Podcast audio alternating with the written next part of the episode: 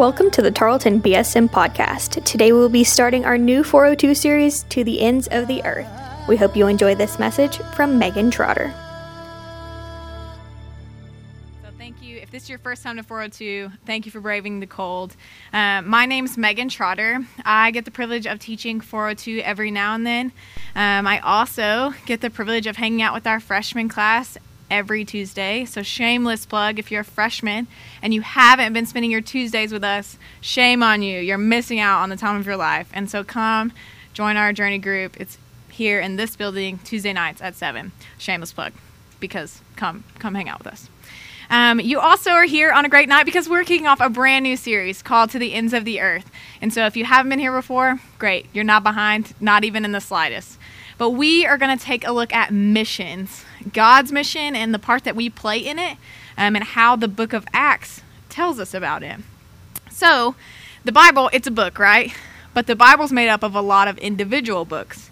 And as you flip through it, um, if you look at it like one book, it'll get a little confusing because um, some books are written in a certain way, like poetry. Some are like law and history, and some are um, prophecy, and so they're kind of like in language some of us don't understand. I don't know if you're gifted in that way. I'm not. Um, but the books are very different. But Acts is a very unique book. So if you're new to us or new to the Bible, the Bible is divided into two parts. The Old Testament is the series of books that covers creation. It also covers um, God's people, Israel, and how um, they learned about God, they followed God, sometimes they didn't follow God, and how they would make their way back to God. And we learn a lot from their their wins and their losses. Um, and so that's kind of the overview of the Old Testament is following Israel and some of its key families. The New Testament starts off with the life of Jesus. So Jesus is our answered prayer. Jesus is everything we're ever going to talk about at the BSM. Um, Jesus is the promise and the answer to our problem called sin. And so sin is um, pretty much all of our worst mistakes um, and all of our disobedience towards God built up, separating us from God.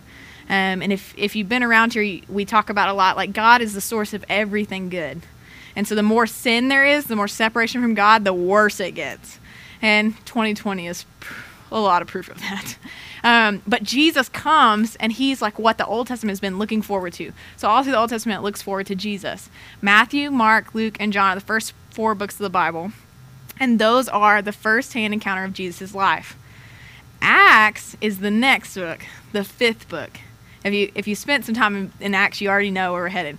So Acts is very unique because it is is written like Matthew, Mark, Luke, and John. It's written by one of Jesus' friends. But the difference is is Jesus is ascended to heaven. He's planted his church and he's sending them out on mission. And so Acts looks a lot like some of the way we do church today. Sometimes it doesn't, sometimes it does. But a lot of what we get about church comes from Acts and the letters that flow out of it in the New Testament. Okay? So, this series, this week, next week, the week after that, and then one more week, we're going to be looking at the book of Acts. So, if you got your Bibles, flip them open or flip them on. If you don't, it's okay. The words will be up on the screen, but we are going to be in Acts chapter 1. So, just to kick off this series, we might as well start where Acts starts, right? Acts chapter 1, it picks up where Jesus has just died on the cross like like a murderous bad bad death in front of a ton of people. Um, his friends, his family, they mourn him. Um, and then he rises from the dead three days later and he pretty much shows off for a while. Like he, he goes and eats, he goes talks to his friends, um, he does some really fun things with their minds. Like he, he shows up, they don't know who he is, he, he kind of appears places, and he's just kind of um, living this awesome resurrected life where he knows that he's defeated death, um, he's made a way for us to get back to God, and this is the very end, the very last day of Jesus' resurrected life here on earth. Okay? Verse 1, it says, In my former book, Theophilus, so my being Luke. So Luke is one of Jesus' best friends. He wrote the book of Luke. He also wrote the book of Acts. And so it kind of it's kind of like a sequel. I don't know. Um, I don't know who Theophilus is, but we know it's somebody that Luke wanted to tell this story to. In my former book, I wrote about all that Jesus began to do and to teach until the day he was taken up to heaven. Okay? After giving instructions through the Holy Spirit to the apostles he had chosen. So he's setting the stage to tell a story. So he's like, I've told you everything, even about the day that Jesus went into heaven and gave us clear instructions. After his suffering, he presented himself to them and gave them many convincing proofs that he was alive. He appeared to them over a period of 40 days and spoke to them about the kingdom of God. So he's pretty much saying Jesus for real was here. Even though he for real died, he for real was alive. On one occasion, while he was eating with them, he gave them this command. Okay? Everybody brace yourself because this is the kickstart of Jesus' mission and command for the church. So he gave them this command Do not leave Jerusalem, but wait for the gift my Father promised, which you have heard me speak about. For John baptized with water, but in a few days you will be baptized with the Holy Spirit. Then they gathered around him and asked, Lord, are you at this time going to restore the kingdom of Israel? He said to them, It is not for you to know the times or dates the Father has set by his own authority. Okay, I just want to pause right there and kind of catch you up on what just happened. So, Jesus, he commands his closest friends, his disciples, he says, Wait, don't leave Jerusalem. If there's anything I know Christians are bad at, it's waiting.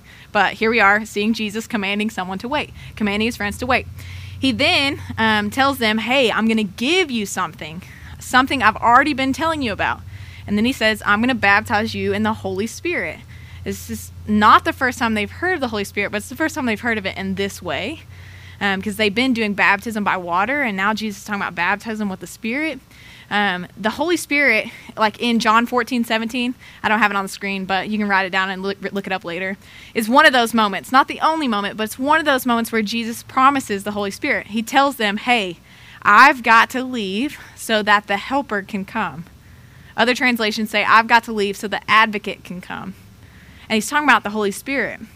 Because Jesus, Jesus was as flesh as you and me. And so Jesus could be here, but he couldn't be over there at the same time. Um, does that make sense? Like, but the Holy Spirit can be wherever and in people and, and has all this power and can spread God's power out. And so Jesus says, Let me get out of the way so the Holy Spirit can come. And he's he's telling them this is about to happen. I've been telling you about this gift. This is about to happen. Just like Christians, just like humans, they're completely distracted. Jesus is talking about giving them the power of God and they're asking about politics. Okay? He says, he says, Are you going at this time to restore the kingdom of Israel? So God Jesus is talking about God's kingdom, like heaven and powers and um, this beautiful salvation that Jesus just died for. Like he's talking about big picture stuff. And they're like, wait, so are you gonna deliver us from Rome? Like I just I really want to put that out because I think that's so funny we do that like God gives us these awesome commands, and we're like, wait, does this mean? He's like, no. That's what he says. He says, um, it's not for you to know that. Like this, is, he's like he pretty much brushes them off, and so in verse eight is where he where he picks back. He says, but you will receive power when the Holy Spirit comes on you. And you will be my witnesses in Jerusalem and in Judea and Samaria and to the ends of the earth. After he said this, he was taken up before their very eyes and a cloud hid him from their sight.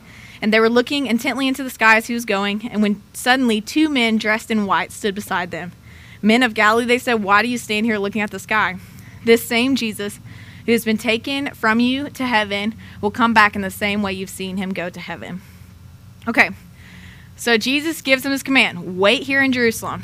They get a little sidetracked, but then he says, But when you get the Holy Spirit, you will be my witnesses in Jerusalem, Judea, and Samaria, and to the ends of the earth. Okay? Truth be told, I don't think all of us are going to leave understanding what this means. Here's why. Because immediately after this, they're staring at the sky going, What? Like, and angels go, Why are you looking at heaven? He just told you to do something.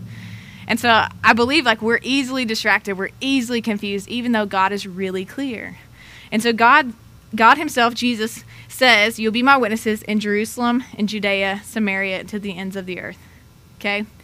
For context, ge- geographically, okay, he's saying, Be my witnesses here in your home with your people, then go to your neighboring countries, then go to those neighboring countries, and those neighboring countries until you hit the end of the earth. Okay? Acts starts here, but it ends to a point where they have shared the gospel with every part of the world they knew people were on. They didn't share the gospel with every people, but they shared the gospel with every people they knew lived. Like the modern world at their time, they went there. They went to Rome, they went to Samaria, they went all through the Middle East as we know it. And they planted all these churches, and it was beautiful. And the book of Acts is really only about 30 years long. Okay? Like from start to finish, from this point to the end of Books Act, it's only about 30 minutes long. 30, sorry. Well, depends on if you look at it from God's perspective. 30 years long, okay? Only in 30 years. And so as we get kick off this series and as we look to the ends of the earth, there's a couple things that I really want us to go into this series with the mindset of. The first one being that God is a missional God. Okay? God's not asking us to do anything that he isn't willing to do himself. And so when Jesus came here, he was God in the flesh. We, we talked about this a, a, few weeks back. We talked about how if you see Jesus and you've seen the face of God.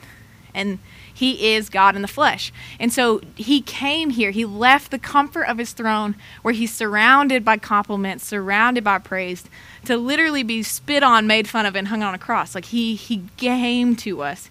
He went on a mission. And his mission, the mission of God, it's about having every people from every nation, tribe, tongue, like every single part of the earth, having all of those people brought back into a right relationship with God. That's why Jesus left heaven. And so Jesus went on a mission for every God doesn't discriminate. He wants every single person. That's why he didn't say just go share the gospel with your family. Or he didn't say share the gospel with your friends. He said go to your enemy, enemies and go to people you don't even know exist. He says go to the ends of the earth. Don't stop until everyone hears. And Jesus has proven that he will go where no one else will because that's what he did. He went to the lowest of the low, which is us, from the best of the best. And so God is not willing asking us to do anything he isn't willing to do himself. And he's not asking us to do anything that he hasn't already set the example for. And so God is a missional God. The second thing I want to point out is that God's strategy to reach the world is us. Now God doesn't need us. He chooses to use us. And that's love and grace if I've ever heard of it, okay? Like God being all goodness, like I, like I said, everything good flows out of God, has invited us to do what He does. And we don't deserve that. But God's strategy is to use us. In another account of one of Jesus' last words, Matthew 28 is what we call the Great Commission. He, t- he says, Go therefore and make disciples of all nations, baptizing them in the Spirit, teaching them to obey everything that I have told you, and I'll be with you to the ends of the earth. Something to that effect. Okay? Jesus commands that, and it's because he Jesus made disciples. He had he he encountered tons of people, but he had 12 disciples, 12 close friends. He modeled everything for. He taught everything for. He answered their questions. He loved them. Um, he knew their family. He knew their hopes and their dreams. He, they were close. And he made these disciples, and these are the same ones he's talking to in Acts 1 when he says, Go and be my witnesses in Jerusalem, Judea, Samaria, and to the ends of the earth. It's because Jesus made disciples not just so they would be better, but so they could in turn make disciples who would make disciples who would make disciples. There's tons of beautiful pictures of this process in the New Testament. Paul is one of one of like I guess the famous Bible people. Paul invested in Timothy and then in turn told him to invest in faithful men who would in turn invest in faithful men. That's in 2 Timothy 2 2. And that, that call is for us too because Jesus is the same yesterday, today, and tomorrow. And he's asking us to make disciples. And that's the way we reach the world. It's not through big arenas where we share the gospel. It's not when we get a president who shares the gospel. It's if we all together, we all together make disciples it's it's God's strategy for us um, to play a part in reaching the world. Okay. Third thing I want to point out is life can be more than you think it can be, and until you understand that, it'll be hard to think the mission of God is for you. Um, and and here's why: because God's mission is out of your reach, and it's sure out of your capability. And so if your dreams and your goals for life only match what you're capable of, then you will never be walking in the mission of God. Because God is all powerful and all wonderful, and His dreams are far bigger than we could ever imagine. And His dreams for our life are bigger than we can imagine. And so, until we understand that we have no perspective on our life, it's hard for us to jump into the mission of God because we have to admit that we don't know anything. We think we want to be a school teacher, we think we want to be a nurse, and those are beautiful things. But you need to multiply that by like a thousand. It's like if your goal is to raise up the next generation, is to invest in the next generation through the public education system, which I'm married to a teacher, my mom's a teacher, my sister in law's a teacher, my dad's a school board president, so I'm not devaluing teachers. But like, that's not enough. That's not a God sized dream. Does that make sense? Like, that's beautiful, but multiply that by a thousand. Why don't we change? Why don't we reach every school in the U.S.? Then we're a little bit closer to God's vision for our life. If you like want to be a nurse, you want to heal people, you want to take care of people, you want to be there for them at their lowest point in life. That's a good, good dream. But it's still not close to what God could do um, through our life if we fully surrender to Him, if we say yes to God and we say yes to the mission, then we have to admit that we, our dreams are too small. So, my hope for us um, is that we would surrender to the call for missions. Now, some of you are thinking, ah, some people are called to missions, but I'm not called to missions. I'm sure. I'm sure I'm called to do accounting. Like, I'm sure you are. I'm not, thank God. Um, but the truth is, is that the moment that we say yes to Jesus, the moment we say, yes, I will follow Jesus, Jesus leads us to the mission field because that's where Jesus is at. Okay? And so the moment we say yes to Jesus is the moment we say yes to the mission. Now that can look different. That I will admit that can look different for each of us. But we gave up our right to choose what we do with our life. And the disciples are a perfect example of that. Peter was a fisherman. In, it ran in his family. Like he was trained his whole life to do that. And in one conversation, he walked away from it all. Another thing to point out about the disciples is they didn't know what they were getting into. And the truth is, neither will you. Some of us, we wait around. We're like, I need, I'll, I'll go on missions. I'm waiting for where and when and how. You know, like I want to know how God's going to get me the money. I want to know where God's going to send me, what I'm going to be asked to do, what I'm going to learn from it. We just we want all these details. And that's not I mean, that's not in the Bible. That's almost like never happens in the Bible. Isaiah, he said, Yes, I'll go on missions, and God didn't give him any context. He just said, Who will go for us? And Isaiah said, Me. Peter, Jesus said, Come follow me. He didn't go, Where? G- Peter didn't know that he would be one of the founding disciples of the church. Peter didn't know that he would have to die for Jesus' name, but he still said yes. Because if I can be honest, we probably can't handle knowing about our future. We pray all the time, God, let me know your will for my life.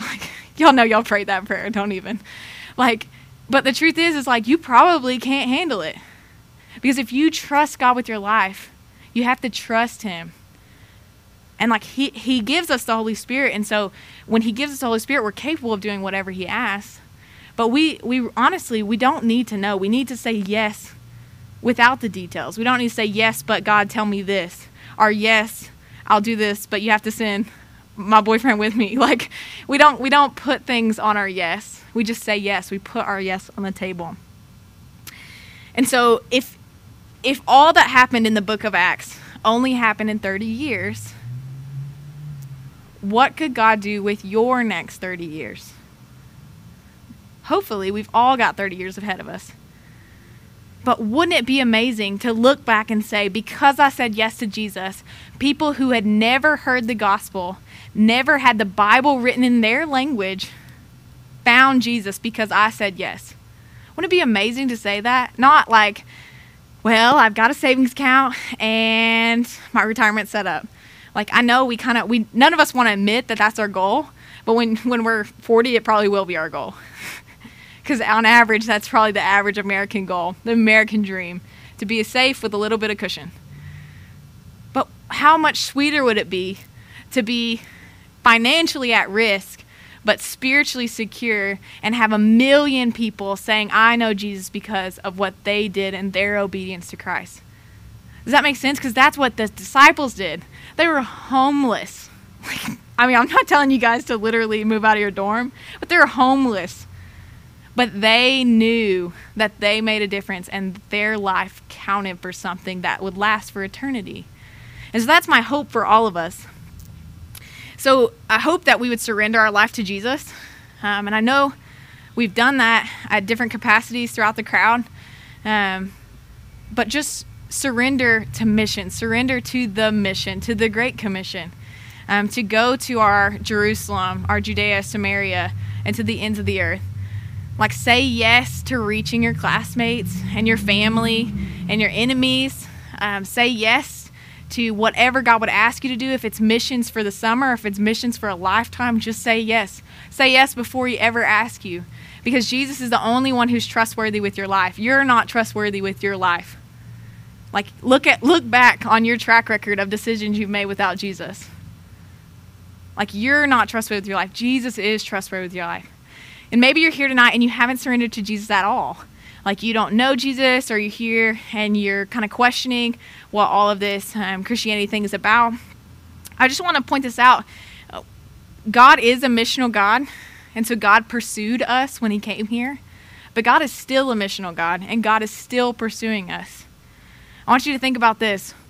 What are the chances statistically that you would choose to go to Podunk, middle of the nowhere, Tarleton State University?